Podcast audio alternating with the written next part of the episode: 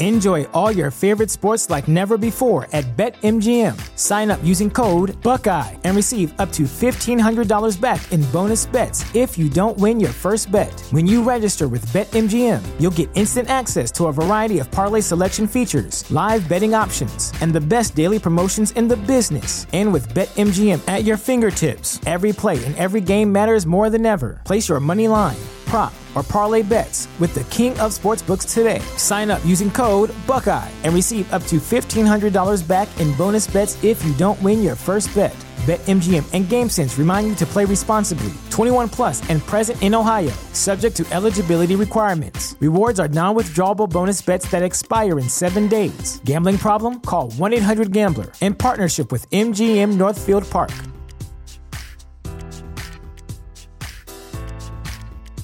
Sick of being upsold at gyms? My guy, you're currently a base member. For ninety dollars more, I can upgrade you to our Shred membership. For one hundred thirty dollars more, you'll be a swole member. And for just three hundred dollars more, you'll reach Sweat Platinum. At Planet Fitness, you'll get energy without the upsell. Never pushy, always free fitness training and equipment for every workout. It's fitness that fits your budget. Join Planet Fitness for just one dollar down and ten dollars a month. Cancel anytime. Deal ends Friday, May tenth. See Home Club for details.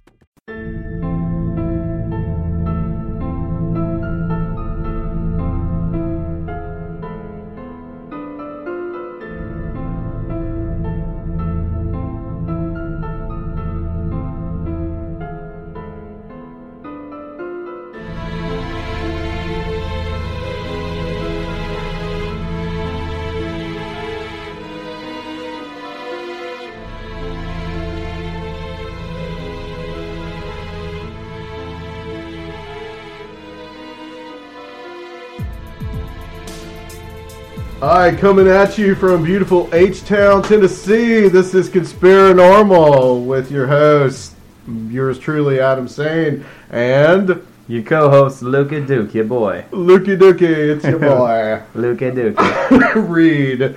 Well, how, how's it going, Luke? How you been this week? Pretty awesome, man. Uh, we almost got hit by a car. That was some action. Oh, and, yeah. What happened? Uh, we're packing the bikes into her uh, Jamie's car. And I'm sure she appreciates you telling everybody her name.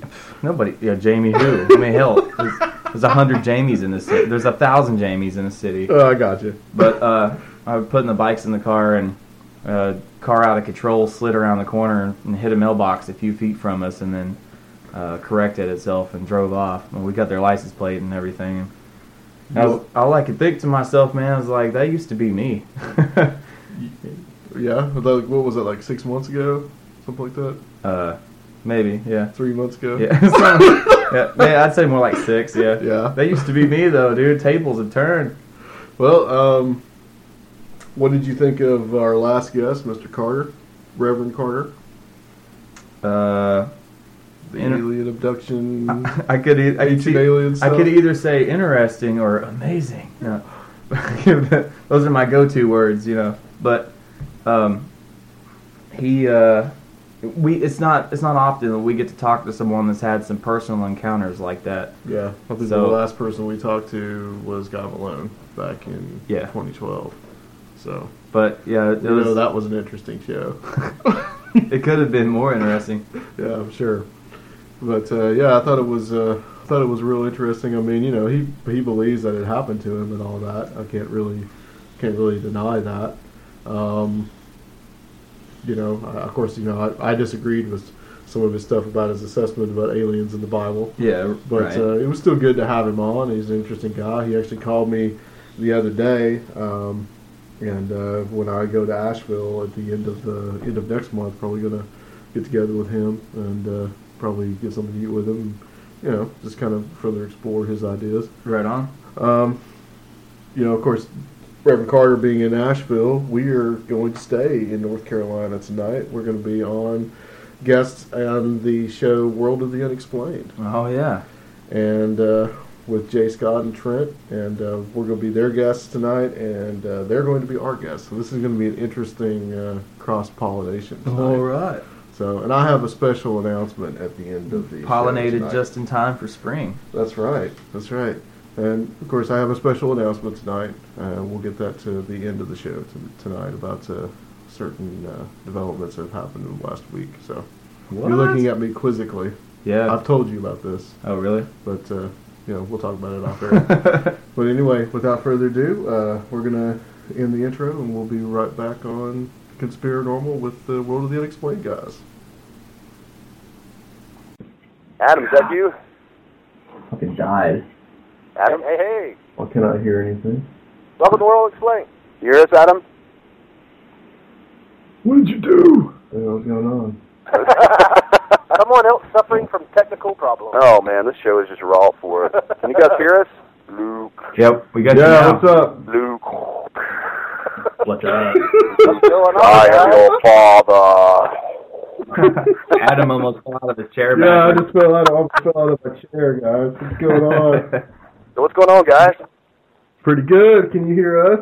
Yeah, we can hear you fine. A little muffled, but we'll get through it. Are we actually uh, on right now? You are on the air with World of the Unexplained. Uh, okay. Righteous. Awesome. We're actually on the Fringe Radio Network at, the, at this moment. We're on the Fringe, dog. Yeah, dog.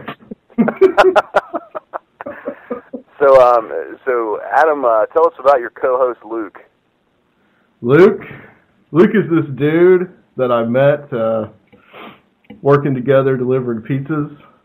All right. And uh, he was always kind of into weird stuff, like me.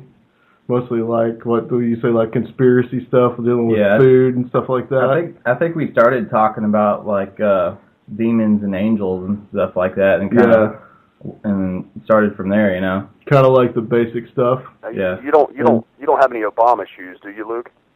No, man. That's that's all producer Chris. Yeah, that was producer Chris. no, no, sir. I do not support Obama. No, we're, we're very big Obama fans, sir. Well, okay, but for those of, for those of you guys that, that don't understand that inside joke, you can uh, hear an interview of me that was done on Conspiranormal by uh, Mister Sane, who we're talking to now um, months ago. It's it's up on his website, which is uh, give us your website again. Uh, it's uh, conspiranormal dot podomatic dot com. And you guys are joining the Fringe Network uh, soon, correct? Yeah, we should be there soon. We'll make that official announcement tonight. Cool, so. cool. Well, welcome, welcome aboard, gentlemen. Welcome aboard. Thank um, you. Thank you to be here. So, uh, so Luke, uh, what, so what, what is it? Um, how did you guys meet? Did y'all meet at the pizza place? Yeah, we did. Yeah, at, at Pizza Hut. Pizza Hut. He, uh, he thought I was just some kind of like washed-up stoner. Yeah. You know, which isn't completely un- untrue. We started making fun of Arnold Schwarzenegger and uh, started singing Dead Kennedy songs. Then I knew he was a cool guy. so then I, then I got it. So then I got his, his homeless bud a job over at uh, my other job. Okay. And uh, been friends since then. And then like uh, in twenty twelve, I asked him to start the podcast with me because you know I've been wanting to start a podcast for a long time. And uh, and you did you ever mention on the air that uh, you used to be a D J down in Atlanta? Uh, no, Chattanooga. Oh yeah, I did like college radio stuff in Chattanooga for a little bit, like I, on the. I did that at Q- QFS. Yeah, it was fun. Yeah. W. But just mostly playing like just kind of like indie and college rock kind of stuff. Yeah, we did. I, I did it like maybe two hours a week, something like that. You know, it's just all like, you know, everybody that, that D J'd up there except for me. I was the only one with any talent. Everybody else up there was like, you know, and you're listening to N P R. I mean, it was it was like that without, you know, that. N P R voice, Freddie, sir, and um, we're going to talk about Canutuvan float, uh, throat singers. Exactly. You know, oh, t- tonight we're talking about social justice and how we can help those those people that are that are far less fortunate than us in life, and and we're going to talk about some feminist issues, and later I'm going to talk about, you know, my experience of trying to, you know, never mind, I'm not even going to. I'm not going to go into it. Lost interest.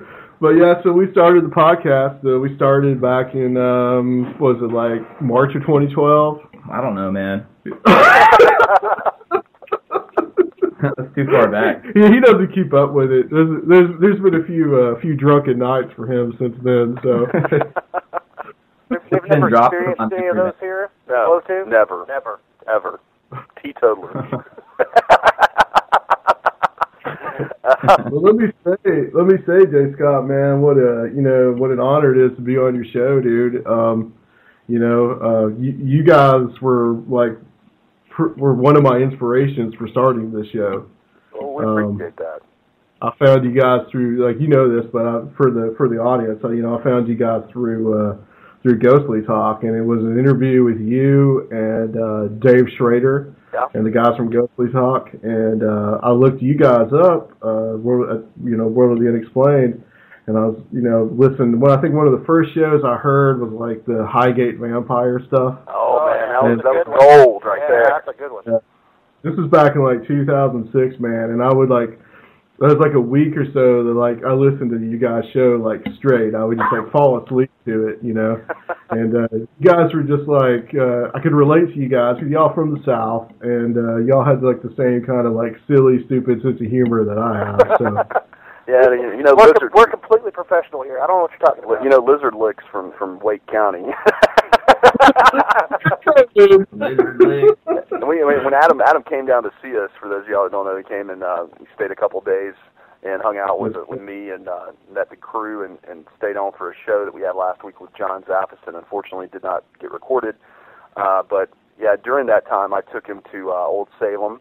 Showed him that, uh, an old Moravian town here. Then, then we also went to the Andy Griffith, uh, Mount, um, you know, Mount, Mount Pilot and the Mount Airy area, which is the uh, the setting for the uh, Andy Griffith show. So we got to see all that, which you know, kind of freaked him out. Which I'm sure was the highlight of your trip, wasn't it? Oh yeah, it was like you know the what the the wax figurines or the wax dummies of Andy and Opie. Are you kidding me? And then I have a picture of like in in there was we went we walked remember Jay Scott we walked by this uh, um, antique shop and there was like a there was like this th- a sign that said like Roswell, New Mexico, like U F O crash site. Yeah, you took a picture of that, didn't you? Yeah, I took a picture of it. Yeah. You should put you should put it up on the site. Tell me there wasn't honestly a uh, Andy Griffith wax museum. Uh, there could have been. I don't know. That's my first one. I'm, I'm sure there is. That's my first one. That's, that's, that's a little creepy. There was like some guy that was like selling uh, selling hot sauce and uh, yeah. in his uh, the like the antique store. Yeah. Well, you know the, the the cool thing I found out today. I didn't realize this. Did you tell me or did Chuck tell me? Did you about the the Matlock thing? Oh, that was me. That was today. Yeah. Yeah, Matt, Matlock was actually filmed in, in North Carolina in a town uh, near the uh, beach. Yeah, Southport, North Carolina. They, um, whenever they would do any filming about his house or he would be at home, there was a, it was a house that was in Southport, North Carolina. Yep. Good old Andy. Yeah, that's right. so, uh, so we got. Yeah, go ahead. Tell tell us about you know a lot of the topics I see on your or, on your show or.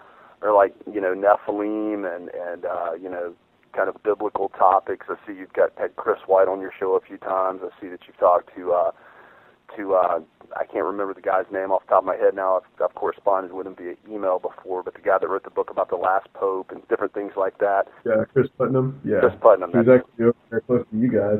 I'm sorry? Um, yeah. Uh, well, you know, kind of, you know, uh, kind of my background, you know, you guys were, uh, you know, like I said, you guys were pretty instrumental in, you know, getting me started on this stuff. You guys introduced me to a lot of different kind of people, a lot of different ideas. Uh, you know, I started following, um, you know, L A Marzulli, uh, even before I started listening to you guys' show, and some of his ideas about, you know, aliens and, and, and Nephilim and what that's all about. And, uh, You know, I, I uh, came into, uh, you know, kind of following that whole kind of crowd. Uh, there was another show, uh, which a guy that I'm good friends with uh, named Doctor Future, who has a show, had a show called Future Quake, and I kind of fell in with him, and uh, he was a big inspiration to me, too. Um, in fact, like the format of my show, like the way it's kind of structured is kind of based off of Future Quake, and kind of like the... Uh, The, the the laughing and cutting up is based off of Lotu, so uh, kind of like there's kind of like a you know Conspiranormal has a lot in its D N A, but uh, so I started kind of following those guys like Cris Putnam and uh, some you know stuff about the Nephilim and uh, you know U F Os. A guy named uh, Guy Malone was another guy that's pretty in- influential. Actually lives here uh, close to me, and uh, so. I've had on guys like that, uh, a lot of Christian guys. Like uh, we haven't had Marzulli on; he's coming on in a couple of weeks.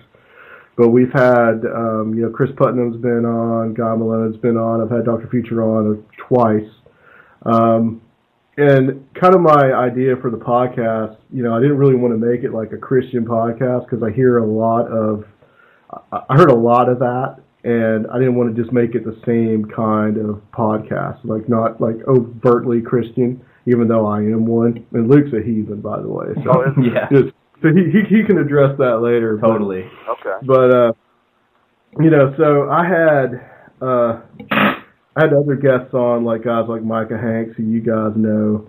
Um, we've had like last week we had a guy on named uh, Reverend Michael Carter, who also lives there in North Carolina, and he's like an alien abductee and a Unitarian Universalist minister that practices Reiki. Uh, oh my you know, God! Really, Reiki.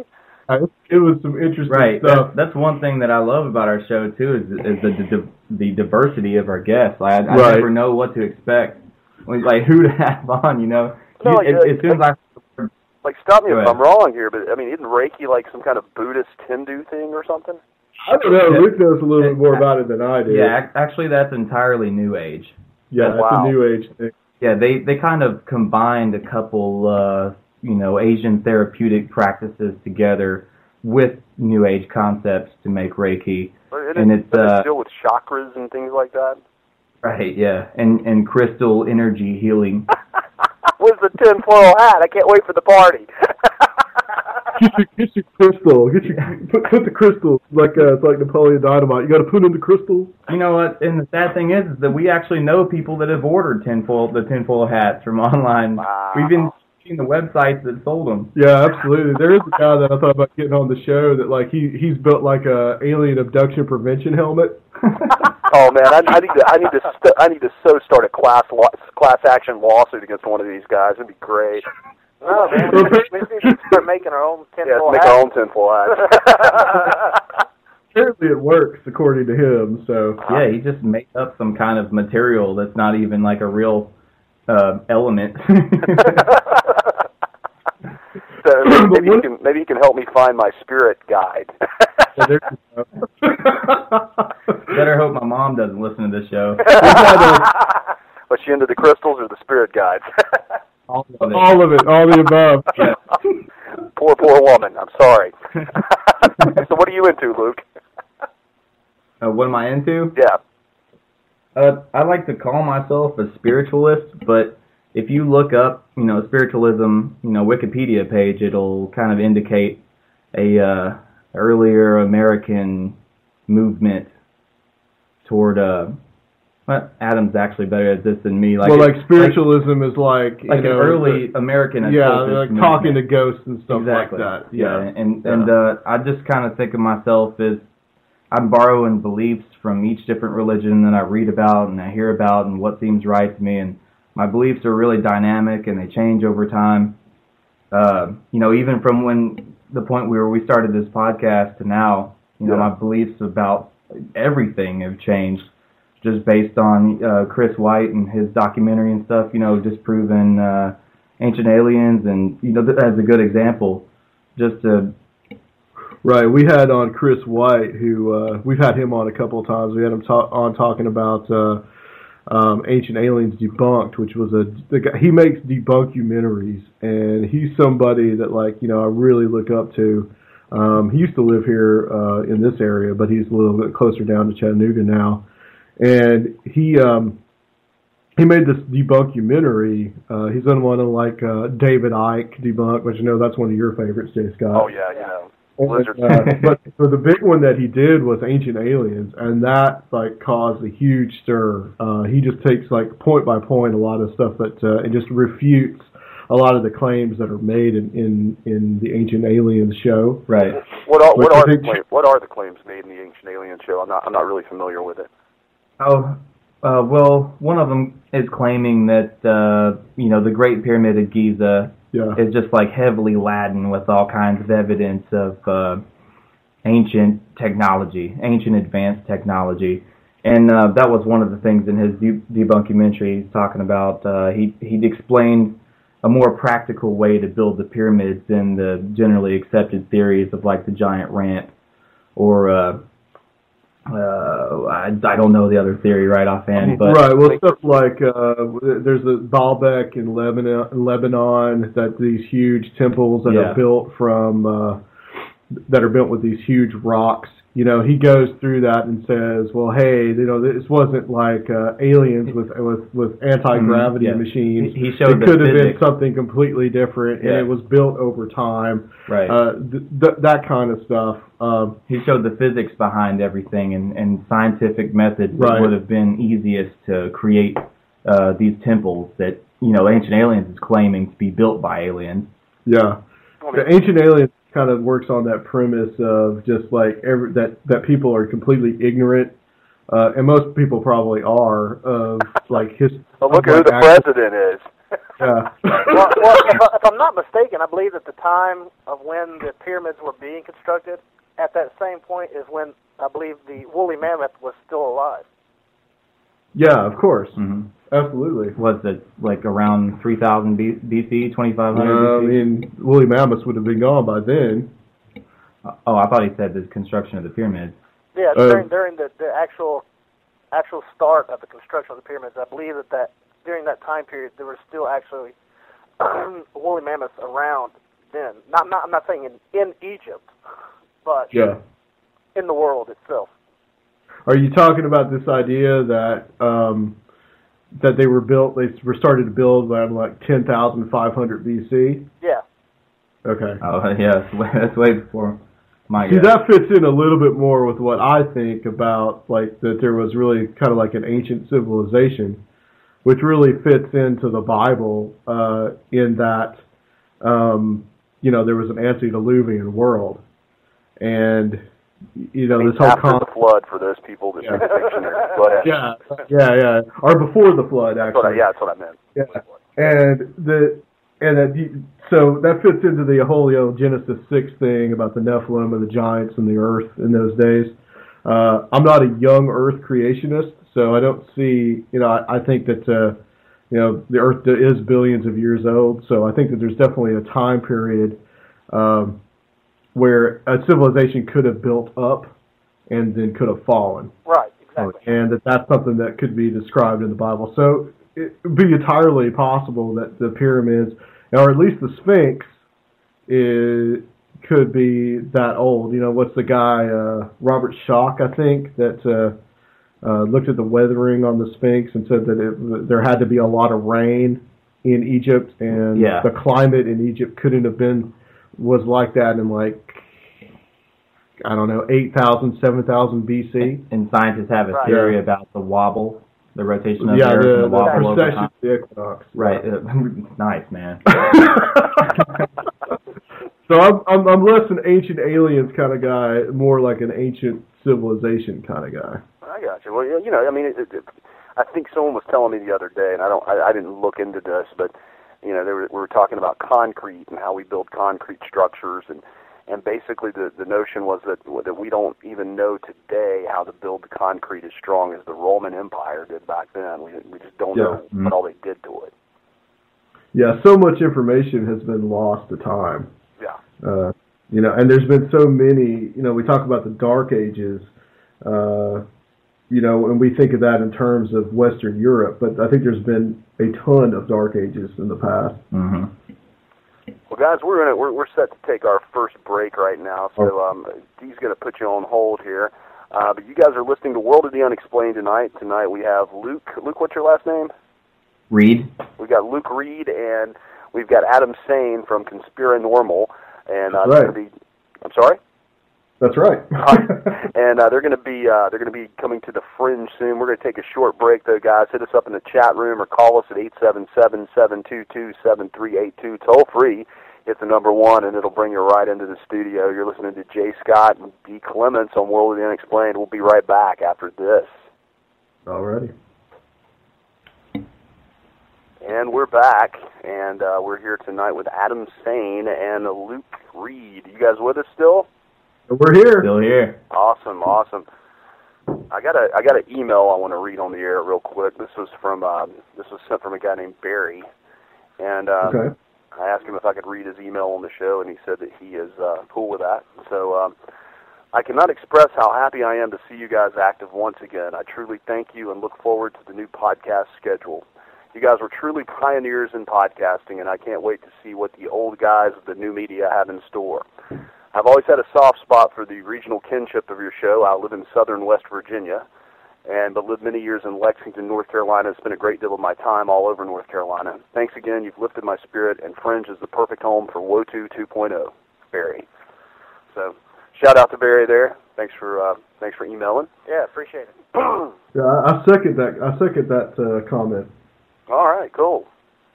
Uh, where's Trent tonight? He's sick. Ah. Well, I have a question for you for you guys. Sure. Have Have any of you actually experienced any paranormal activity or anything yourself?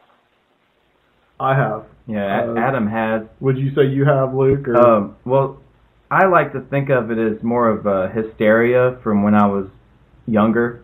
You know, and, and like I mentioned, you know, my mom has always been kind of new age, so uh, she was trying to convince me, you know, you have these abilities. Children are are closer to, uh, uh, you know, naturalism. Kids are more naturalistic in nature. Gotcha, yeah. So you should, act, you know, immediately inherit these abilities just because you're young, and I kind of believed it, you know, so I, I consider it more of a hysteria, so I don't really believe that I've ever had any kind of real experience. My experience was a lot of things that I experienced were from childhood. Uh, I never, I, in my adult life, haven't really experienced anything but maybe like weird synchronicities or something like that. Uh, when I was little, I actually grew up in, from like the age of birth till nine years old, I grew up in the same house my father grew up in, and I was uh, in my room one night, I was asleep, and I kind of remembered it for a long time as a dream. Uh, I thought it was a dream for a long time, but I woke up and I looked over the corner, and there was like this old lady in my room, and I kind of passed out, and there were other things that happened in that house. Like I can remember hearing uh, voices over my bed. Uh, I can remember my mom had this one where she woke up and saw a little boy uh, in the kitchen, then reached out to touch him and he disappeared. Uh, there were other things, uh, you know, like feeling presences in the house, nothing that ever felt like malevolent. Um, But uh, when I was about fourteen years old, I was in Virginia Beach visiting my aunt. This is my dad's sister. And my mom and my aunt were talking about that house and things they had experienced in there. And I was just kind of listening into the conversation.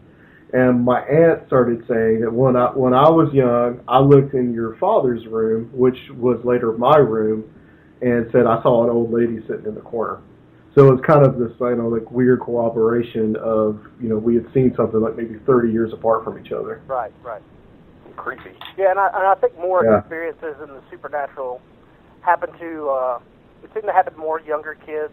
As most people we talk to, they've usually had an experience as a younger child, and as they progress, you know, they don't really have those types of experiences anymore. And I believe it's the same thing. I think more kids, I think kids are more susceptible uh, to uh, to those types of things. I mean, even myself, as when I was a younger, I remember a um, uh, seeing a figure. It was of a woman. I used to call her the Lady in Blue because she always had like this blue hue around her. Wow. And uh, I remember distinctly once when I was when I was younger, I woke up. She was in the kitchen, and I saw her walk from the kitchen to the dining room into the bathroom. And I got up to follow her. When I got to the bathroom, the bathroom, the bathroom door was shut. And all of a sudden, this really bright light came out from underneath the bathroom door, and I just thought it was my mom turning the light on or whatever else. So I knocked, opened the door. Nobody's in there. No lights are on. Gone. So that's weird. Yeah, I, and, and I lived sort of close to Old Salem, at this yeah. where, where this house was. So this could have been a region where there were a lot of people because she looked like she was dressed in that that garb with the the head the headpiece on and the. the type of old-style clothing and that kind of stuff? Uh, I went to that restaurant, actually, the Old Salem Tavern. I went there for lunch the other day. It's pretty good. Oh, good. Yeah, they got bratwurst. And, you know, they make their own. Uh, they make their own uh, some kraut, and um, you know, it's pretty cool. Yeah, I've been there several times myself, and it's pretty good food. Yeah, my first time. Is the food cursed? Do what? is, are the uh, is the menu cursed? No, no, no. I, I don't think cursed. so. Sorry. One of the things we, one of the things we've talked about a lot on this show, uh, we haven't done it too recently, and I want to get somebody else on to talk about. We've talked to people who, uh, for lack of a better term, are called haunting survivors. Uh, we talked to a couple of guys, one guy named Tim Yancey and another named Bill Bean, and these guys grew up in, like, unlike my experience where I never felt anything that was malevolent. These guys grew up with some serious stuff happening to them in their house. I mean, uh, getting abused, uh, their family members uh, being yeah. pretty much driven to insanity, or eventually being driven to death. He was, uh, he was talking about how he got thrown across the room. Right. His mother got thrown across the room, too, and scratched up. And yeah. And one of the things that usually you find out in these experiences is that somebody in... Uh, the long line in their family was messing with something like with the occult, which is another thing that we kind of deal with on the show too. Oh. Well, I, I had sort of had another weird experience like that. It's not exactly the same, but like when I was little as well, I used to always see, because uh, my family we we stayed in the same house for a long time, so it would be it was me, my sister, and my mom and dad, and then, of course, my older sister came back and lived with us and her kids as well. Well, what I used to always see over my nephew's bed, or around my nephew's bed, which I think is what they call, the, like, shadow people, or shadow yeah. figures, or that kind of stuff. And of course, nothing ever happened to me, like, you know, I never there was never any malevolence or anything like that. But the odd thing is, is that my nephew, out of the family, was the one who was always in trouble. Oh, is this the one in prison? Oh, yeah, he's back in prison again. Oh, okay. But it, it, he's the one who always seemed to be in trouble somehow, some way, you know, and it's just odd that those figures, I'd always see one of those figures or shapes around his head. I enjoyed it. It's the people in my head right. telling me what to do. Exactly. uh, and then, of course, something would happen and he'd get in some sort of serious trouble, and I always thought that was weird, you know, as a, as a strange occurrence that would happen, so... I don't think the jury would buy that. No, I think that pretty much puts you in the rubber room. Yeah, yeah. Um, but um, so anyway, um, going back to um, to to what we were talking about earlier with, with a lot of the uh, the alien stuff, the Nephilim. What what do, what do you think about it? What's your take on it? Well, I would have to say um, that, and this is kind of you know my own informed opinion. Um, it's not exactly original to me, so don't, don't take credit for it. Uh, I believe that uh, aliens, what we're seeing with alien, so-called alien abduction, is primarily just like a supernatural occurrence. I, I don't think it's any different than like a ghost visitation. I just think it takes on a different form. Mm-hmm. And I think it's there to kind of lead people into uh, lead people astray. Um, you know, that's just my own religious uh, what, what's religious your, perspective on it. What's your take on it, Luke, from a different angle? Uh, I, I agree with he, what with what he just said, except uh, I think that it's kind of a uh, a chance, you know, that you take. You're either going to get a good entity or a bad entity. Whenever you come in contact with one and you start interacting with the energy that they're putting off, uh, you know, it, it's a it's a mixed bag. You could get either one. Uh, I don't really believe that there's some kind of set rules or plan that, you know, humanity should stick to. I kind of feel like it's more, you know, everyone for themselves yeah. and, and their own spiritual path. Um.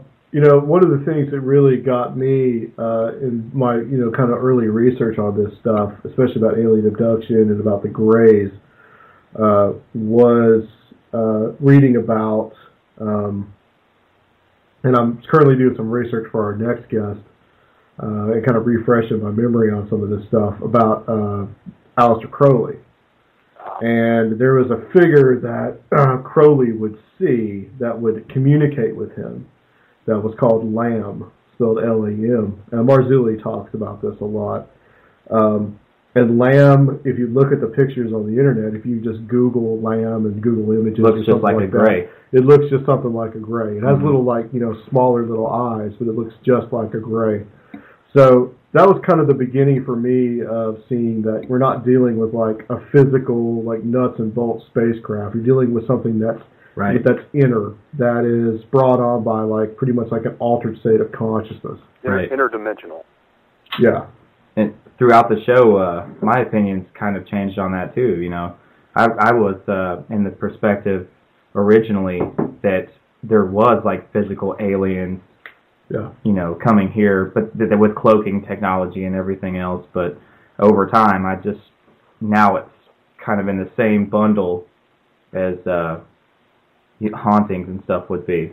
So you, you don't know, you don't or, you don't attribute these, uh, Luke. You don't attribute these to being uh, Nephilim.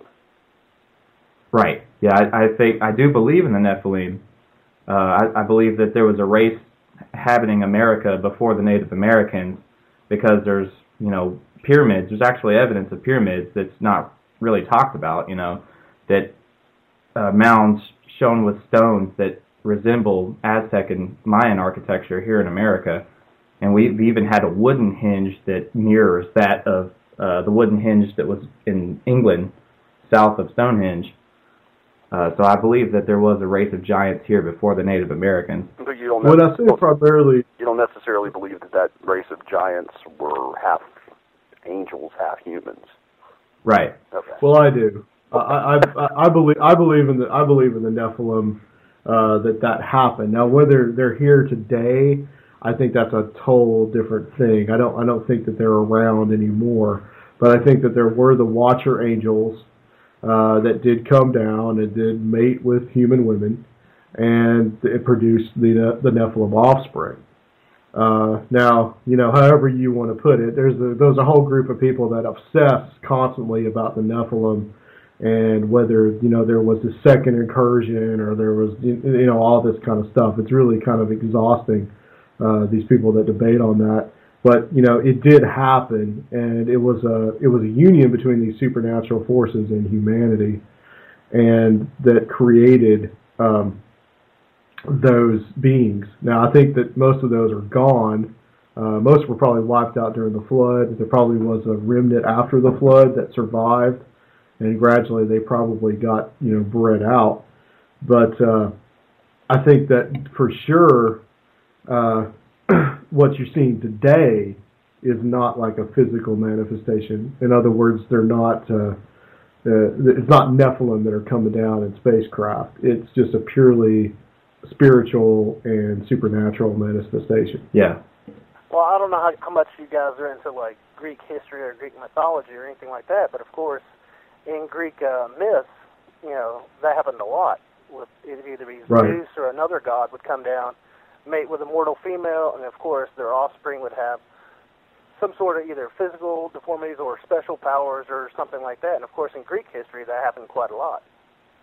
Yeah, you had Hercules, you had Perseus, mm-hmm. you had yeah, all these different, and I think that's what they were talking about, um, you, you know, the, what the, the Hebrews wrote about in the Bible.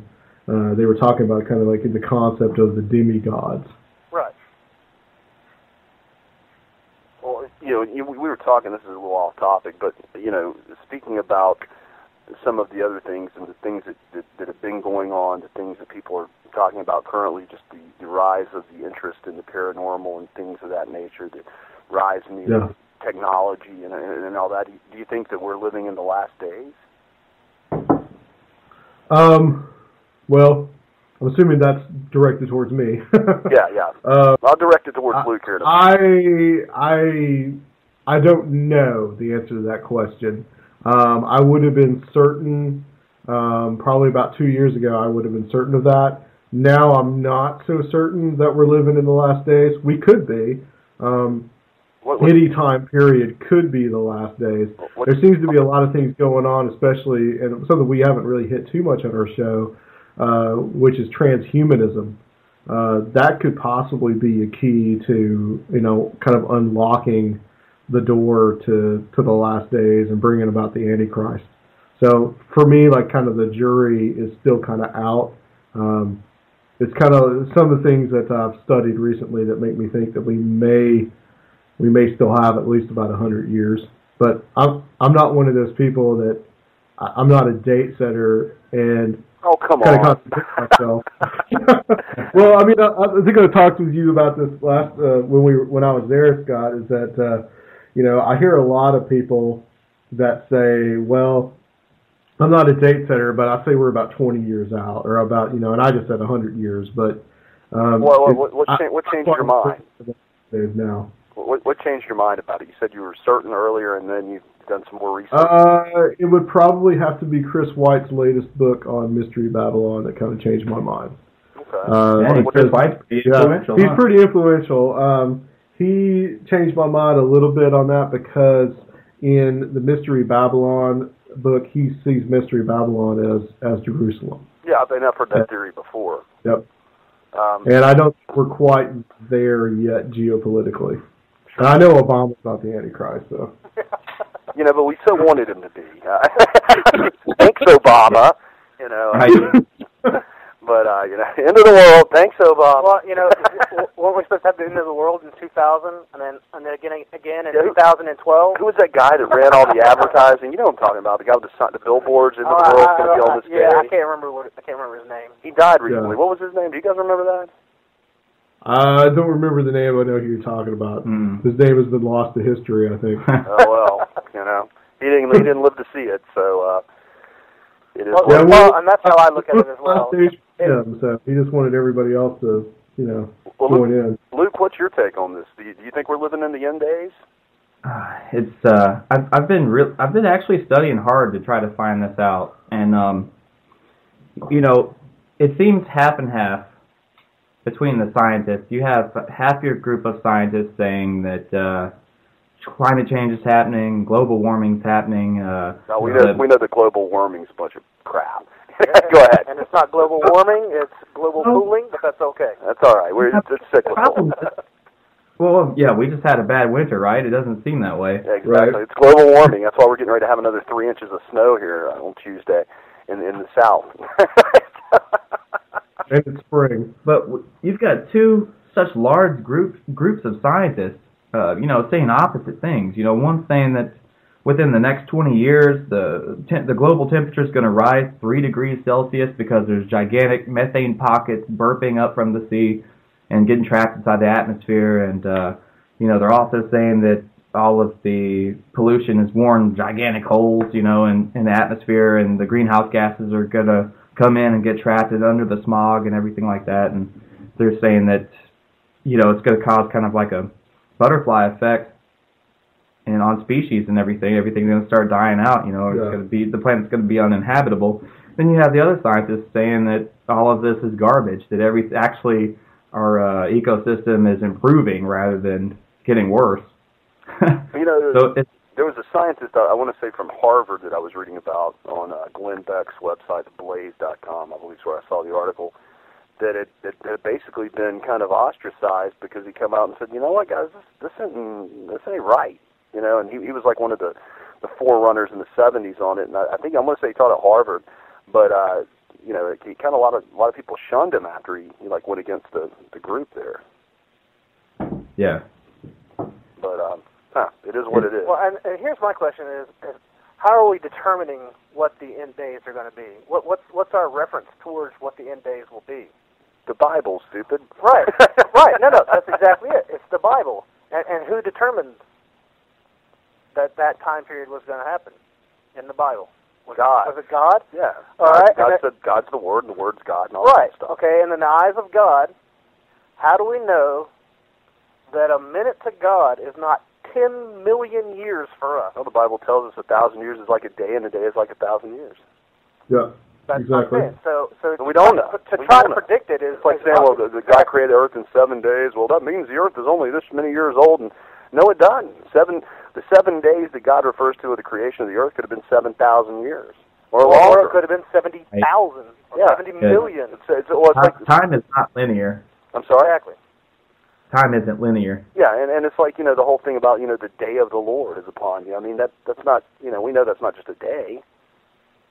Yeah, interesting, but, yeah. We're, so Jay, you, know, you wouldn't say you're a young Earth creationist, though, huh? I'm sorry? You would say you're not a young Earth creationist. No, I'm not. Same here. But, I mean, I, I'm not saying that God's God, and whatever God wants to do, God can snap his fingers and it'll happen. If he wants exactly. to do it in seven days, he can do it in seven. You know, yeah. that's, that's my that's my thoughts on it. Uh, you know, but like I said, time is not linear, and uh, it's it's interesting. Uh, I've, I've you know talked to some time travel guys on our show before, uh, mainly the whole John Titor, Oliver Williams thing, and we see that that mm-hmm. site's kind of gone defunct by now, which is that kind of sucks because that was fun to play with for a while. Yeah. You know, there's going to be five different United States. I'm thinking somebody's been. I have watching. a theory. I have a theory on the John Titor thing. Do ya? Uh, well, I say, wait, wait, wait, save it, because we're going to take another break and we're going to come okay. back here. Right, okay. But uh, save your theory on, on John Titor until we get back. Once again, I don't know if you guys are dead out there, not listening. Just don't listen to us no more because we have so many technical difficulties that you've decided we're not worth it, and that's fine. If you want to just listen to the podcast, that's cool too.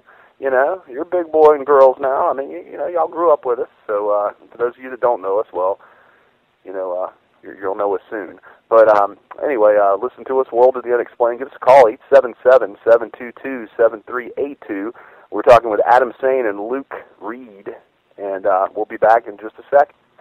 And we're back, and you're listening to World of the Unexplained. We're here with Adam Sane and his co-host, uh, Mister Luke Reed. How you guys doing? Uh, we're here. We're back. Doing great. Feeling good. All right. all right. All right. All right. uh, so what we were, we were talking about your your views on something before we left the show, and honestly, I didn't write it down because I was thinking about something else. But uh, well, it was uh, John Titor. Oh yeah, yeah, that was it. Thank you. See, where I heard about John Titor, I think was you guys' show. So I, I remember listening to that show. And uh, my theory on John Titor, I think it was just this guy that uh, understood geopolitics and was doing the best he could to see where things were going and could see certain things, like just, just deducing them. I don't think he was like a time traveler. I just think he's probably just some kind of geopolitical genius. Hey, I wonder if it was actually uh, Oliver Williams. Yeah, himself, yeah. possibly. Yeah, I'm always wondering that's that. a theory that he that, that you know he was the one doing it. No, I mean I, I've always wondered if he was the one that started. You know, he started the website, so he was the one on Coast to Coast. I mean, he was the right. You know, I don't know. Weird. but, um, well, Supposedly there was all this weird stuff that like, um. John Titor lived with the family, and he lived with the small John Titor, and all that kind of stuff. yeah. It was it was like uh, it, was, it was like Terminator, Terminator, you know. Maybe he used the crystals. You never know. The foil hat. But uh, so so you don't think that we're in the end times now? You think we're about a hundred years out? Um. Uh, well, if I had to guess, and you're a betting man. I would say possibly, yeah. Okay. I, I don't think everything has lined up. Now, I do think that the Antichrist system is alive and well in the world, and I think that that is, that is going to slowly coalesce. What do you mean? Explain that, the Antichrist system. Well, I think eventually, like with things like the New World Order and those and and that kind of thing, that uh, eventually... Um, we're going to have the one world government, and we're going to have the system in place. The mm-hmm. system is going to come into place that the Antichrist is going to take over. Oh, it's going to be it's going to be ready made for him. He's not going to make it himself. He's going to take over that system. Hmm. Interesting. Well, goodbye. So like the spy grid and all these things that we have, uh, like I mentioned, transhumanism before, uh, people wanting to live forever. Uh, all these kind of weird ideas that are out there, uh, virtual reality. Um, sorry, sorry. Kind of old Highlander who wants to live forever, a queen, you know. Yeah. Right. Forever is all today. Who lives forever anyway? I'm sorry. It, we will, because everyone will listen to these podcasts. That's right. Fame, instant right. fame and success, That's immortality right. on the airwaves. We'll still be here. So, uh, you know, you see the, the rise in technology, though, and you see a lot of the fulfillment of the prophecies. Uh, you know, Israel become a nation state in nineteen forty-three, uh, or fifty-three, which is it? forty-eight. I'm sorry? nineteen forty-eight. forty-eight, okay. I was I was, I was in the middle. Um, I was around it. snowballing, you know, it's there. Look, okay, forty-eight. E- either way, Israel's a nation, recognized as a nation, except for everyone but the Palestinians. Uh, you know, we've still got the temple that has to be rebuilt. And, uh, you know, there have been designs and plans to rebuild that thing since probably the seventies or the eighties. Um, you know, we're, we're going to have to, uh, there's just a lot that has to come about. Um, I was actually at home today um, watching, uh, flipping through the channels, and I came across the uh, Left Behind movies. They were showing one of them on uh, one of the God channels, uh, the part two, the uh, Tribulation, whatever it was called. But I was like, how many of these things did they make before they, you know, uh, closed the book? And I looked it up, and there's three of them, apparently, with Kirk yeah. Cameron. And uh, I've only seen the first two, but apparently, you know, they're remaking that film with Nicolas Cage, of all people. Oh, gosh. Uh, devil bomb. And Nick Nick Cage is going to play uh, the, the pilot, Rayford Steele. And um, I can't remember who else is in it, but it's uh, Big Hollywood's going to take a swing at it next, it looks like. Oh, boy. Well, exactly. uh, Luke made a dubstep uh, song called Cage Rage. It, actually, it a, it's Breakcore. Breakcore. Oh, I apologize. That we may play on the show at some at some point. Okay, well, we, we were just playing, uh, or, or the first break, we were playing Marky Mark and the Funky Bunch. That's right. Oh, yeah. come on, Get come it. on. Come on, come on. I'm sure Adam has that album in his collection. Uh, oh, yeah. You know, who who doesn't have that, that album in their collection? I mean, Milli, Milli Vanilli's next. I, I want to put them on there, you know. Bob, Bob, Bob, Bob, Bob, Bob, baby. Want to hear some lip syncing? Exactly. Well, Luke will tell you I'm a big fan of just, like, crappy eighties new wave, mm-hmm. so... well, well, well, well, well, really, what's happening is that we're trying to find the most offensive music that we can play that will irritate the fire out of Trent. Yeah, yeah. And usually it's Motley Crue or, you know, whatever. Uh, I saw it list on salon dot com today. I think it was somebody posted from... That was Jason Offit that posted it on his Facebook. He says... Uh, You know, the top fifteen bands that you you know that everyone loves to hate was like Creed, um, yeah, the uh, Nickelback, Blues, well, Blues yeah, Traveler yeah, didn't make it. Nickelback made it. Um, the Goo Goo Dolls made it, which kind of pisses me off because I like the Goo Goo Dolls. There's these. Uh, I showed you one, uh, Jay Scott, when I was there. It was like uh, there's these series of videos called oh. you know so so shreds. Oh yeah, those and were those were hilarious. What, what was, One was Creed and another one was Nickelback. And Nickelback, I can't repeat anything of that on the air, yeah. but uh, Creed was say. It's uh, they they shoot they uh, take out the music and then they put themselves playing the instruments and singing. And one part of the Creed one is he says he says we're gay, yeah, we're gay, we're gay. That's well, awesome. Luke's got something he wants to share with you guys uh, in his occultic studies. Okay. He Adam. has uh, he has learned how to make a homunculus. Adam, a what? Adam suggested that it would entertain you to uh, to tell you about my discoveries of the homunculus. Absolutely, go ahead, sir. So you know, I, I was looking around my mom's book collection. You know, while I do give her a lot of flack, you know, for being New Age and all, she does have a, a very extensive uh, book collection with a lot, a lot of awesome books that I've read. And uh, one I was flipping through, and it was, uh, uh, you know, Hidden Sect of Kabbalah, and it what one of uh, one of the uh, chapters was how to create a homunculus. And, you know, that's the first I'd ever... And right next, the chapter right next to it was uh, how to create a golem. Okay. But I, I read into the how to how to make the homunculus. For some reason, that sounded more appealing. Light reading. Sunday afternoon, yeah. yeah. And uh, I, it, it, it had a lot of... Uh, a pretty creepy... It was a pretty creepy procedure. You know, I was going to try it. I told Adam I was going to try it uh, myself just to see what, what the outcome was, you know, do everything by the instructions, but by the end of it, I was just so creeped out that I, I couldn't even do it.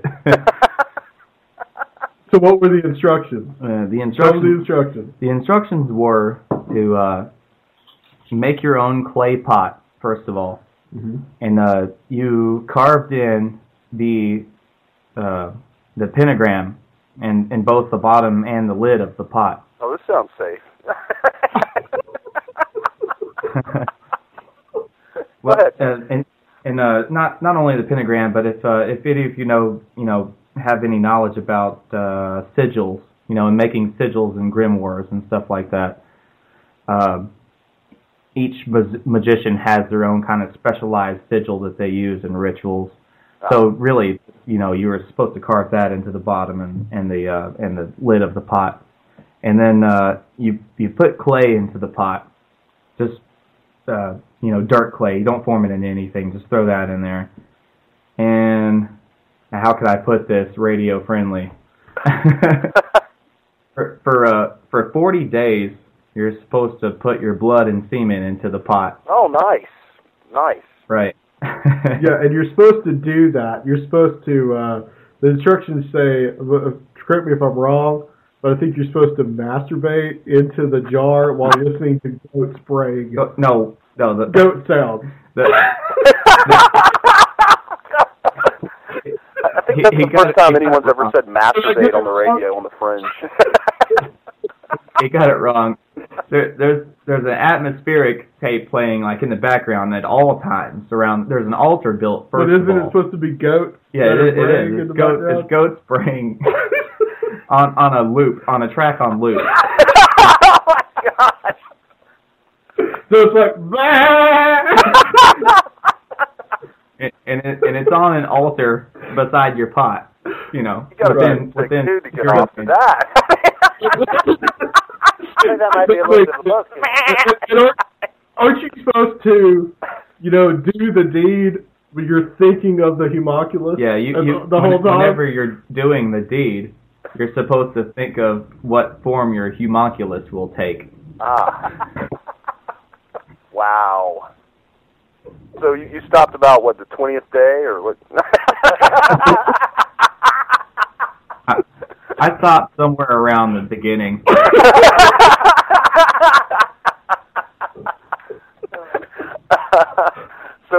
so what was supposed to happen after forty days of this stuff?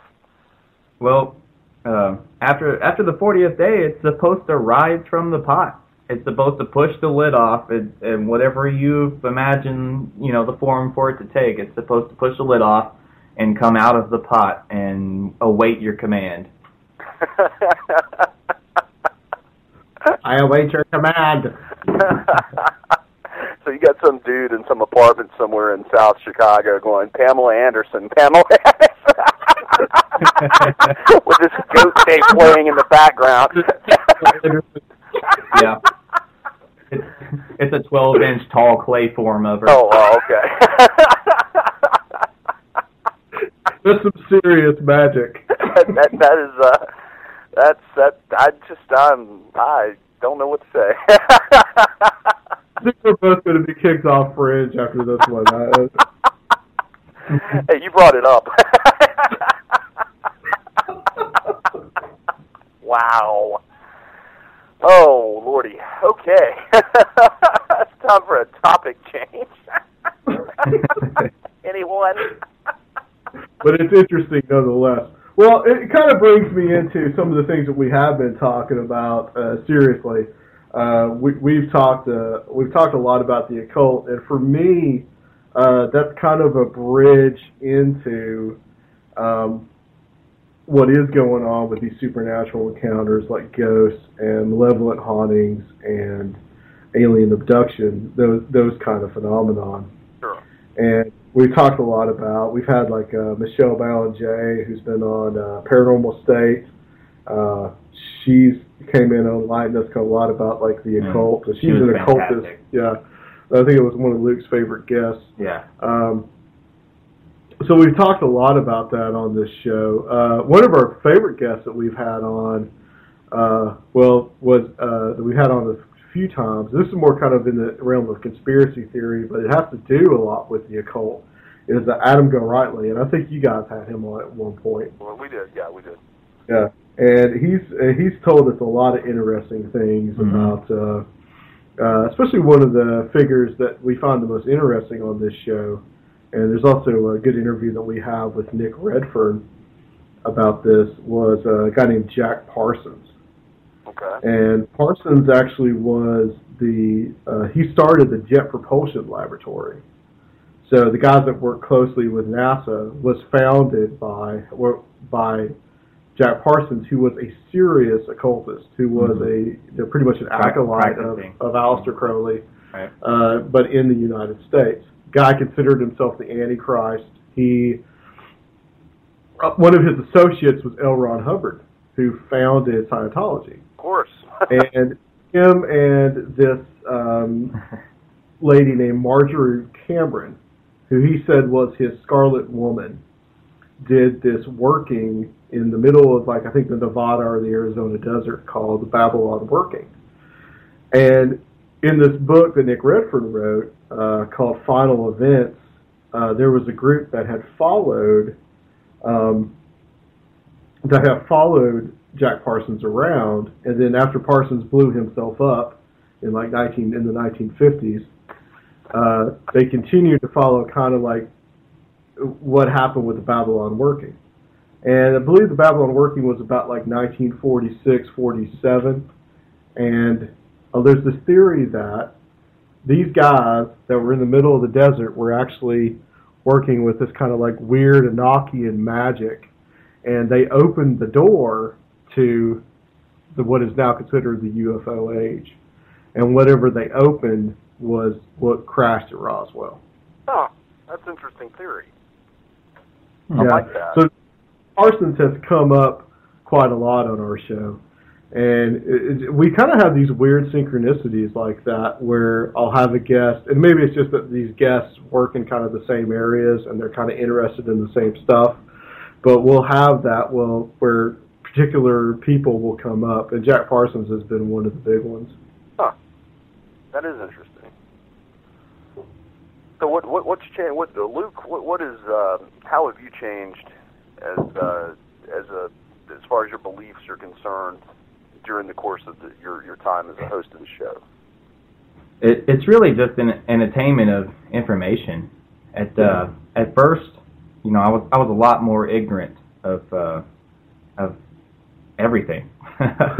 You know, but as our guests started coming on, there are some crazy people out there, aren't there? Well, uh. like I said, my beliefs are really dynamic and they change over time, and I, I try to leave my ego out of what I what I learn and what I apply to, you know, my spiritualist uh, concepts and everything, and and uh, over time, you know, as as I attain knowledge, I've, the biggest thing that I've learned to do is apply more like logic, scientific logic, before I, you know, automatically assume uh, something is outlandish or, you know, it, it's before I go to, um, what is the word for it? Before I automatically assume something is... Jump to conclusions. Yeah, before I jump to conclusions about something being more fantastical than it than it really is, I, I've learned to apply more logic to it and be like, well, before you assume this, you need to, you know, apply the scientific theory first and see what they had to say about it and have a more omniscient viewpoint on it first. And um, our guests throughout the years have showed me it coming from such different perspectives. Yeah. That, you know, you need to think about this from all of these different angles before you automatically come up with a, you know, a firm conclusion about this. Okay, that's fair. What about what, what about you, um, Adam? How's it changed you? Well, I think I look at things somewhat differently. Uh, But I, I, it's really kind of a more of a um, accumulation of knowledge for me. Uh, you know, I had set in my mind what I, you know, listening to shows like yours and some other influential people out there, you know, I kind of had set in my mind what I believed. Um, it's it in a way, it's some of it's, you know, too broad range to kind of go into in here. But uh, one of the things that I think about a lot, and it was one of the things that really wanted me to do this show, was to find out what happened in the Garden of Eden. Um, and I know that sounds very strange, but there was this idea in the first and second centuries A D called Gnosticism. I'm sure you guys are familiar with it, the idea that you could attain this knowledge. Yeah. And um you know, through the studies that we've done and the people we've talked to, especially about the occult, um, I see that, you know, what does that mean? what exactly happened? What does it mean for, you know, God to have said, or, to, or actually Lucifer to have said, you know, eat that and you will be as gods? And that's something that I've really tried, something that I think I've kind of like tried to explore personally, not as much on the show, but I think a lot of the things that we talk about on the show lend itself to that. Well, what's your what's your thoughts about that, man? What do you think it is? Well, I think that there's the simplicity of Christianity in that you can accept Christ into your heart, and you know that um, that you're a believer. On the other hand, there's this whole other worldview uh, where you have to attain this kind of secret knowledge. One path is easy, and one path is hard. And I choose to take the easy path because I know that that's the right path. The harder path, though, is what leads people, I think, astray into um, man believing that he's God. And when man believes that he's a god, and Luke and I like to say a small g, uh, then I think we're still essentially man, but we're um, we're still going to mess everything up. Hmm. And when man becomes God, he is just going to lord it over his fellow man, and there's going to be a lot of death, and there's going to be a lot of destruction. Have any of you guys seen the movie Chronicle? Chronicle? Um, I'm not sure if I have. No, I well, in that movie, I've... there's a group of teenagers. It's one of those movies that's done... Oh, like, no, I've seen this. This is the one where they get these yeah. powers and stuff? Right. Yeah. In that movie, there's a group of teenagers, and they find this mysterious object that gives them this, these superpowers. And one of them is... You feel bad for him at first. You you think that he's just kind of a reject. Yeah, yeah, he's the dorky kid that nobody likes, and he's yeah. been picked on and everything. This is the guy that becomes the monster at the end. Mm-hmm. True, yeah. That's a good yeah. movie, actually. Yeah. Awesome. And I think that that's one of the mo- I think that that's probably one of the most... I would show that movie in church. Huh. For people to really understand what it means when you're given those kind of godlike powers. And people that try to search for these godlike powers, they become elitists.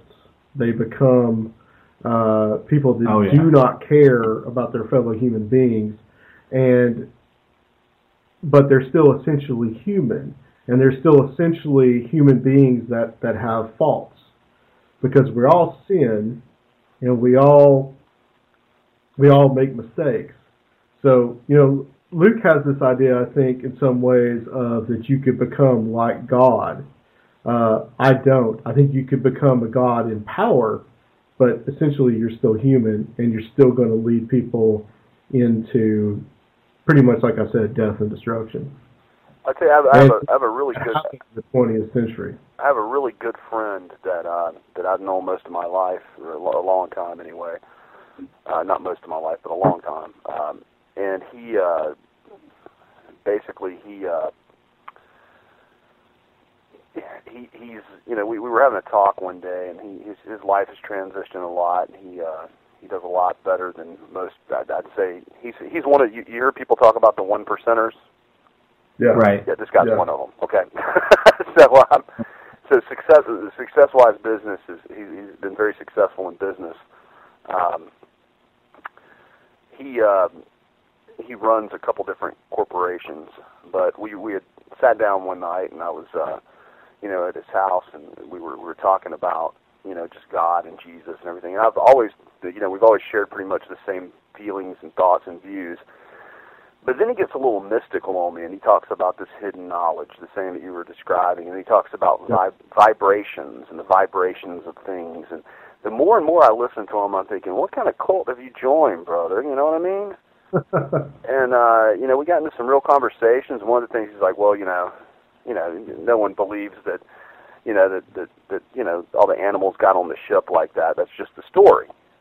I mean, nah, you know, said, you know, Noah put the animals on the ship, and, you know, God told them to go, and they went two by two. That's what it says.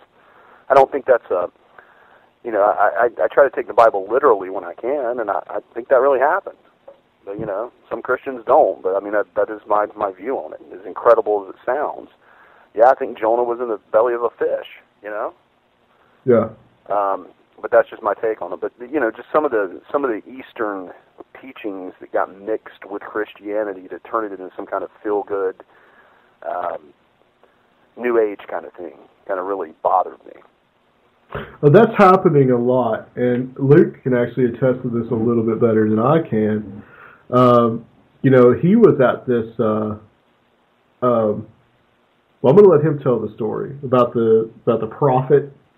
Remember oh, the right, apostle, yeah. The self-appointed apostle? I, I have a uh, buddy who's a police officer around here, and uh, he plays bass, and we're both into metal, and we like the same metal bands, and he's like, you need to come to my church one night to listen to me play bass, and I'm like, no, I'm, there's no way I'm going to a church. You couldn't drag me into a church, you know. But but he, he kept he kept bothering me about it, bothering me about it, so I was like, all right, I'll, I'll go listen to you, man, because he was telling me that they they have a pretty heavy sound. Yeah. So I went in there, and uh, I got stuck listening to the entire sermon, and uh, because I didn't drive, you know. I, oh I no, a... That's awful. Right, I, I had a friend uh, bring me there. So uh, this this woman that called herself herself uh, Sharon Stone was kind of acting as a as a false prophet up on stage, you know, the way I took it, because she was giving everyone prophecies. Uh, yeah. She. She saw me rolling my eyes and, like, trying to sleep and stuff in the crowd, so she pointed me out first and kind of called me out in front of the whole congregation, which is, like, you know, a hundred people plus. Oh, that's nice. And uh, she asked me to stand up, and, you know, and I shook my head no. I'm not standing up and getting in front of all these people. No way. And uh, she said it again, and I was like, all right, let's just get this over with. So I stood up, and it was, it felt like a cult, because everybody in there put their hands out toward me, their palms, you know, facing me, everybody. And uh, then she started saying, I sense a lot of doubt in you, and uh, you have doubt in, in the words, because they don't have much relevance to you, because you need physical proof, you know, you, you need, you, that's kind of the gist of what she was saying, is, is that the, you know, the words of the book didn't have any relevance, because, uh, uh I don't know. Yeah. Well, basically what she was doing was she was pretty much doing the psychic thing, like somebody like John Edwards. Exactly. One of these guys. Yeah. And she was doing the same thing. Under the name of Christianity. Under the name of Christianity. Oh, that's nice, yeah. And pretending like, instead of talking to spirit guides, she was Jesus. talking to God. Yeah. yeah. Right? Yeah. And so you see a lot of that kind of thing going on. I can't remember the guy's name, uh, something Bentley. Um, but this guy apparently uses a lot of things that are, and Marzulli, I think, talks about this as well. I sense that you have a father. Yes, I do. You're correct. Does his name start with an A? Uh, no, a B this, maybe, a C. yeah, yeah, exactly. This is just the same kind of stuff. And, and, and, and this guy will, will use things like, that's basically, you know, Kundalini. You know, he basically is using that same kind of thing, but saying it's from God. Wow. So there's a lot of that out there, kind of mystical, uh, weird stuff that's kind of seeped its way into Christianity. Mm-hmm. Well, we're going to take our last break. Uh, you're listening to World of the Unexplained. Feel free to give us a call, guys. Our number here is eight seven seven, seven two two, seven three eight two. That's toll-free, one eight seven seven, S C A R E, the number, uh, the letter U, the number two. And uh, you're speaking to uh, we're we're speaking with uh, Adam Sane and his co-host uh, Luke Reed. Thank you. Give me a second there. All right. So uh, guys, hang hang tight with us, and we'll be back in just a second. Um, well, let me get this queued up. Okay, I, I've got it now. We'll be back in just a bit. Right on, man. And we're back. You're listening to World of the Unexplained, and we've got uh, Adam Sane and his co-host Luke Reed with us tonight. Uh, you guys with us? Yeah, we're here. Cool, cool. So now I, I know we, we had a we had a the series of conversations before, Adam, about uh, you know, I'm just jumping all around here, but about the, uh, the tribulation and, and things like that, and, and your thoughts on that were that that we would uh, that, that Christians would go through the tribulation. Yeah, I'm I'm not a I'm not a pre-trib uh, guy. Uh, I probably used to be. Uh, I find that whole uh, I find that just kind of I'm not a theologian, so I'm not Chris White. Um, so so I find I find that whole kind of uh, that. theology to be kind of bad, because I think it's kind of like burn, baby, burn. I think there's a lot of Christians out there that are going to be like, well, I don't have to worry about anything because I'm going to be out of here. So I think it gives them a license to just say, uh, I don't really care about the world, I'm, you know, because we're going to be gone. We're going to be we're going to be raptured out. Uh, I think eventually the you know the rapture will happen, of course, but I don't I, I don't think it's going to be at that particular time. Well, when, when do you think it'll occur? Um, I would say probably about probably about the midpoint of the tribulation. Okay. okay. Well, I, I, I've got a question for you guys. Kind of changing topics as well. Um, have you guys actually ever gone out and done any of your own like investigations into the paranormal at all? Uh, I've gone out with a local ghost hunting group here and done some investigations. I really haven't found anything. I'm not, uh, I'm, I don't consider myself a ghost hunter, even right. though that was kind of my entry point into a lot of this stuff, like with Ghostly Talk. Uh, but I don't, so I don't really consider myself like an, like an investigator. I know people that do it, and I respect them, but, uh, you know, to me, I, I kind of like enjoy the personal stories that people tell, rather than going out with like some meters and looking around and saying, what was that? What was that? What was that in the corner? You know, that kind right, of stuff. Right, right, right. Well, that, that's kind of like how we are now. I mean, we did go out, well, you've gone out, what, two or three times and done investigations? Probably, yeah, you know. Like but we're kind of the same way, you know. We, we, we like hearing the personal stories of people and relaying it out so that everyone else can hear it as well. Now, yeah. unfortunately, the, the one time that we have gone out, Scott and Chuck had a, an experience that uh, I think pretty much put Scott off from going back out. Oh, me? Get out. Okay. Yeah, it's like the Eddie Murphy thing, you know. This house is great, baby. Yeah. Get out. Too bad we can't stay. Exactly. I'm running for the hills. I mean, that's what I would do if some disembodied voice would tell me to get out. I love those shows like A Haunting. There was that one, uh, like the first haunting in Connecticut, where like I, it wasn't the walls bleeding, but like the mop water was turning to blood. Yeah. I would have, I would have just been gone. Yeah, me too. Later. I, I would have just sit there and said, well, that's kind of weird. I wonder why it's turning into blood. Hmm. Interesting. I just bought a funeral home. Well, you know, that that really happened, according to uh, yeah. according to yeah. Carmen. I mean, that, that that actually took place. And so that was, yeah, that's a lot of that movie was sensationalized. Well, yeah, I'd have been gone, too. Uh, a lot of that movie was sensationalized, and a lot a lot of the remakes are, uh, you know, I, you know, we talked to Zaffis last uh, the week before last about um, you know the new movie Conjuring and how you know it's a very scary film and a lot of that stuff in the film actually took place, and that was kind of you know creepy, you know the snapping or the clapping hands and all that stuff. It's oh, oh hell no, I'm out. I, I, I loved that movie. I thought that that movie was uh, perfect as far as everything that I have read and everything that I people that I've talked to. Of how things slowly escalate and the stages that it goes into. The last ten minutes of that movie was pure Hollywood. Oh, yeah, yeah, I agree, I agree. Well, you know, that's been one of my things, like, when you see these, these shows about ghost hunters and that kind of stuff, and, you know, they're filming and they're going, oh, no, something's drained the battery down from the, the camcorder. It's sucking the yeah. power out. And, and, yeah. and they say that they're having experiences, and I'm like, well, why don't you take about five or six car batteries, just place them in the middle of the room and go, let's see what happens. Right. Well, that does happen. Right. I mean, the battery thing. So I've seen that happen before. You know, I'm, I'm one of these things that I'm one of these people that I believe in it. I believe it's there. I believe it's possible. But also, at the same time, I want to see it. And then after right. I see it, I'll go, yep, yep, yep, yep. That's it. That's all I needed to see. I'm done. Right.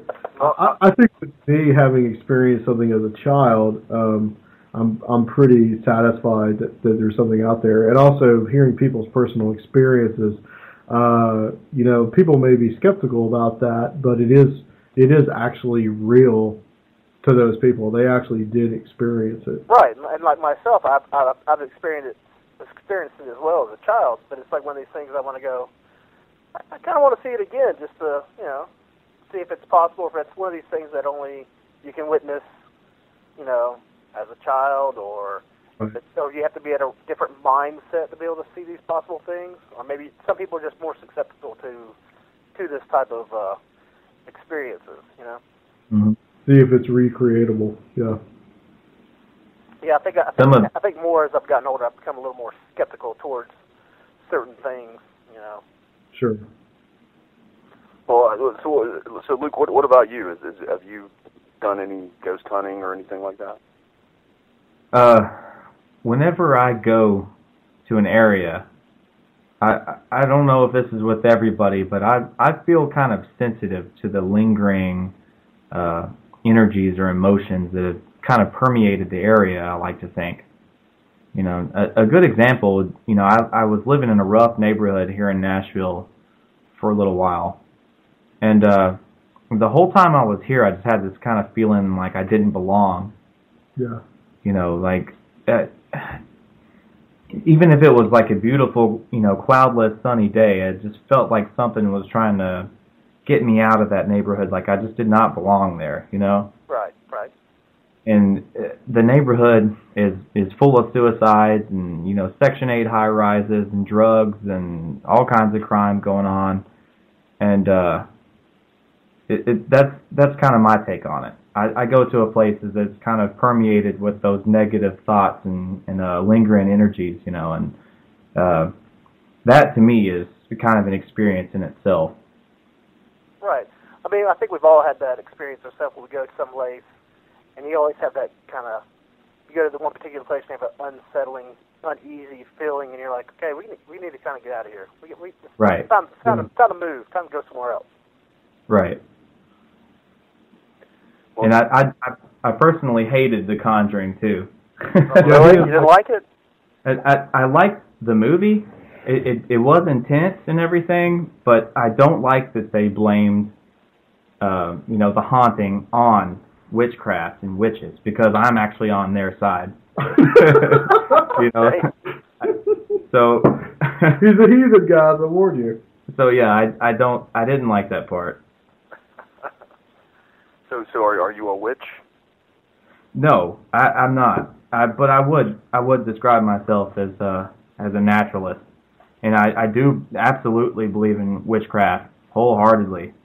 And uh, so, do, do you think there's a difference between uh, white magic and black magic and oh, that, that that, oh, definitely, yeah. I mean, it, it's it's really it's really uh, uh, just base self-explanatory. It's basic. You know, white magic would be used for healing somebody, and black magic would be destroying. Right, because uh, I've, I've experienced that as well. When I I lived in uh, in England for a year, and I worked at a, an herbal store, and a lot of the people that would come in, we'd have a lot of Wiccans come in, and they, of course, they would buy a lot of natural herbs and healing, natural healing things, and they would use those in their ceremonies or helping someone else. They'd make a, like a tincture for them to help their soothing cough or skin irritation, right. Or something. That, that works more into homeopathic, basic, you know, right, healing, you know. Hmm. And uh, it, that actually gets scientific, too, because tinctures contain ethanol. Yeah. Uh, whatever, wherever they can, you know, wherever they obtain the ethanol from, from, from different types of alcohol. Most of the time even, it was vodka. You know, sorry? So most of the time it was vodka. Yeah. There you go. Well, it's got enough alcohol in it, even though, you know, vodka is usually forty proof, right, to extract the uh, essentials from the herb. And that's, that's why tinctures are the most effective instead of these capsulated uh, pill forms, right, that you find also, in the store. They're also easier to digest. Your body absorbs them quicker. Exactly. And and the alcohols draw out the properties inside the herbs that Correct. Are used for the ailments, you know. I learned something. Hey, that's what we're here for, man. That's it. If you haven't learned something new every day, you're not trying hard enough. That's true. That's true. So uh, but, you said that you uh, you played bass guitar, Luke? No, I, I uh, Paul plays bass guitar. That's when I was talking about the, the weird church, the the weird cult church. Oh yeah, yeah. So do you play anything? Uh, I, I yes, I I play lead and rhythm guitar. Okay, okay. Well, you're in the right place, right? Nashville, Tennessee. Yeah, not necessarily. our, I've heard there's our, a good rock, metal, rock place out our, there, right? Uh, well, there there is somewhat of a rock scene, but I'm more uh, what I've been playing throughout the years is all metal. I've kind of uh, drawn myself more to you know a lot of different musical styles within the past couple of years, but what I grew up playing was metal. And uh, Nashville has a very minimal metal scene. There's not much of a black metal scene here in Nashville. I didn't say black. I've, I've, never, I've never been a black metal guy. In fact, Luke's in full makeup right now. He's got All right, cool, I guess. He's got the socks on. And yeah, I got, I got the makeup kit from Adam's room. Is you still the Obama shoes from what's his name? He doesn't eat them in jail.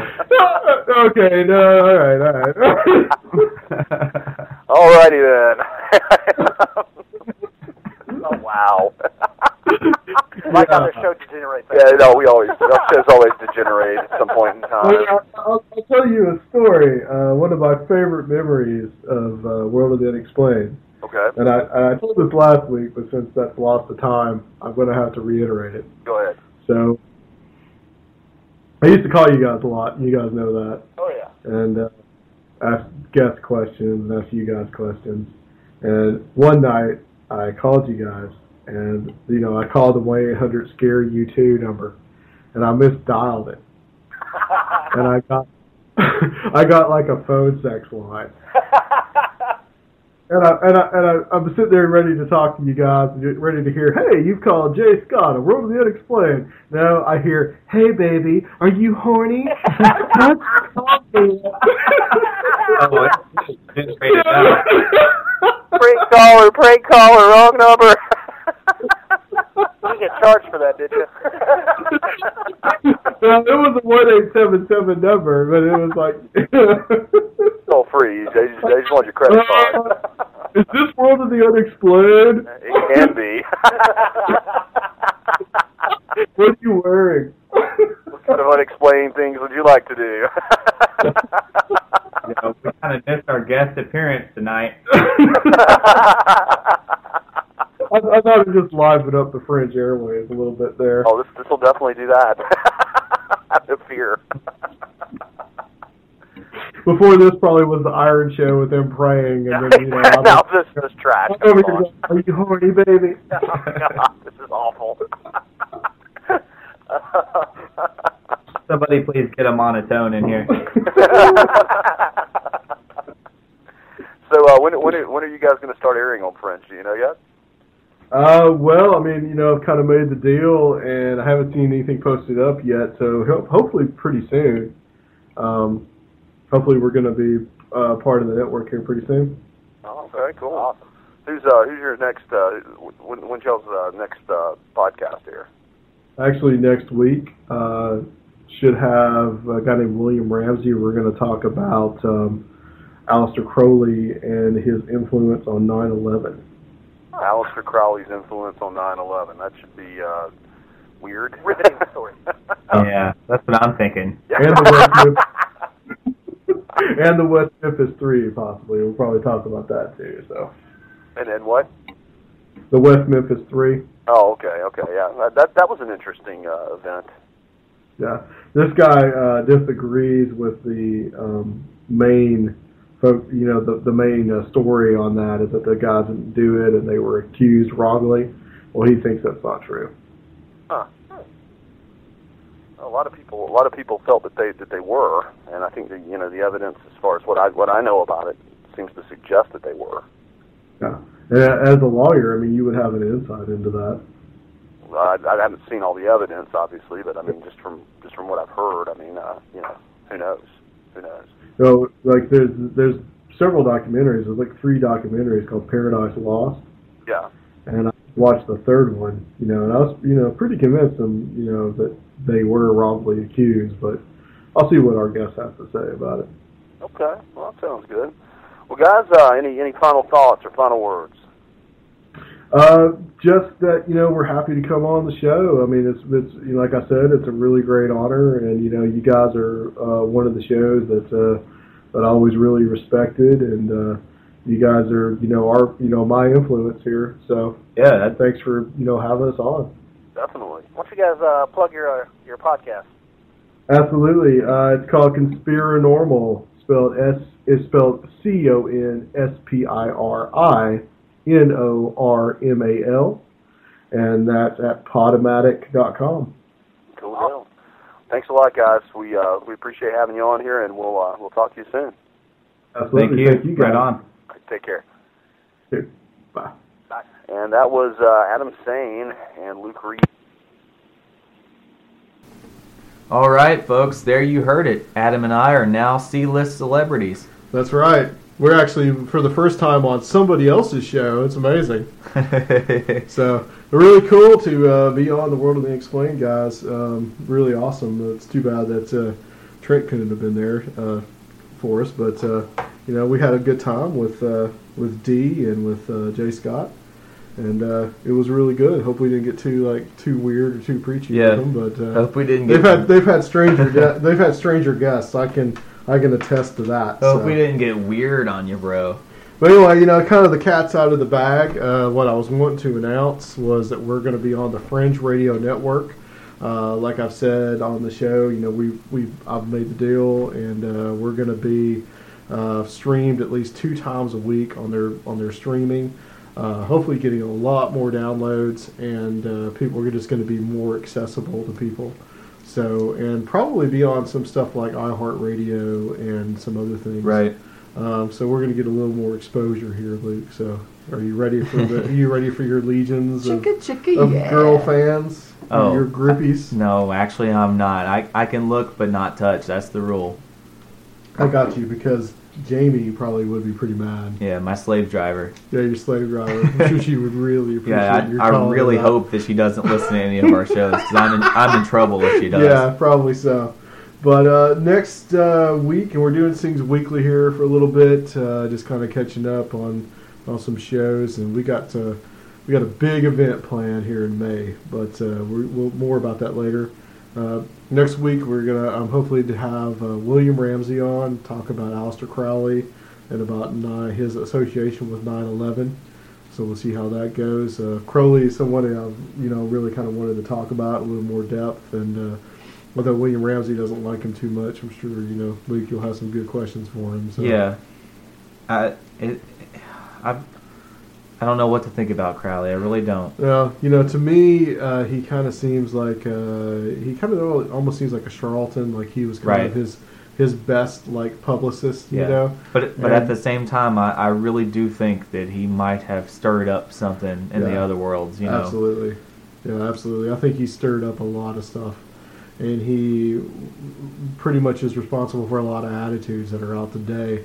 Uh, you know, we kind of talked about this a little bit with Robert Sullivan. Uh, one of his main, you could say, like acolytes or followers is a guy named Alan Moore. And Alan Moore is probably like my favorite comic book writer. You know, back in the day I used to, you know, read Swamp Thing. But uh, Alan Moore's got a ton of influence on, on society right now, on pop culture, like V for Vendetta and Watchmen and those kind of things. And hopefully we'll probably get to Robert Sullivan back on here in May or June, and we'll talk about cinema symbolism. And uh, hopefully Luke won't be too bored to, dear, to tears with it. I I can't handle movies, man. I, it was like me. It's like, oh yeah, that guy was in that movie, and right, he was yeah, also I, in that other movie with, uh, you know, it's like the Six Degrees and, of Kevin Bacon kind yeah. of stuff. And people start talking celebrities to me, I just glaze over. Yeah, uh, I don't care, man. Our, our little producer flunky Zach wasn't here tonight. I uh, don't know what's going on with him, but uh, baby mama drama. Yeah. Probably. Probably got some baby mama drama. It's your boy. But anyway, we're going to get out of here, and uh, you guys have a good night, and thanks for joining us on Conspiranormal! Yeah. Yeah. You feel it, baby? I can too. too. Boom, boom, boom, boom, boom. Boom, boom, boom, boom. Boom, boom, boom.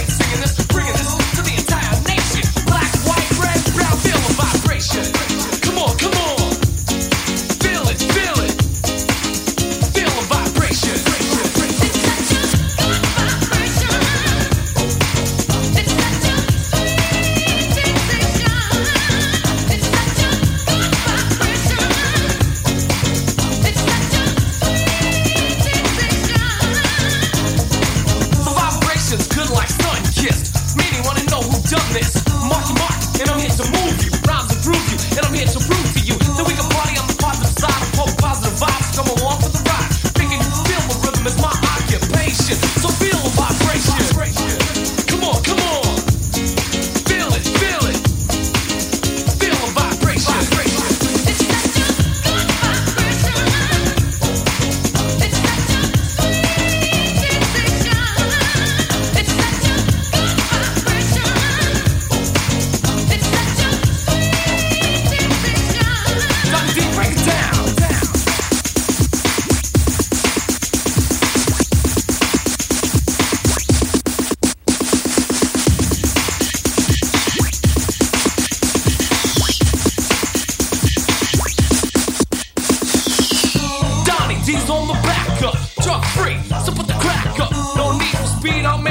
D R U G G I E, my body is selfie, moronic and wealthy, and the funky bunch helps me to bring you a show with no intoxication.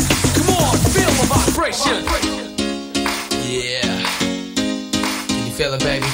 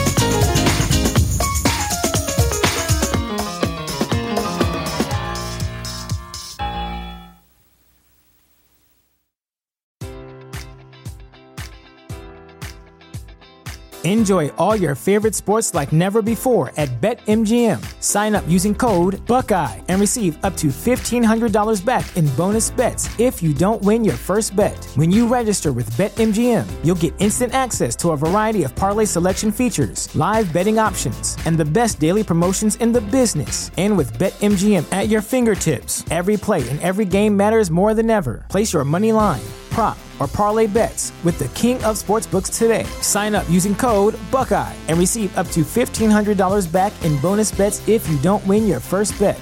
BetMGM and GameSense remind you to play responsibly, twenty-one plus and present in Ohio, subject to eligibility requirements. Rewards are non-withdrawable bonus bets that expire in seven days. Gambling problem? Call one eight hundred gambler in partnership with M G M Northfield Park.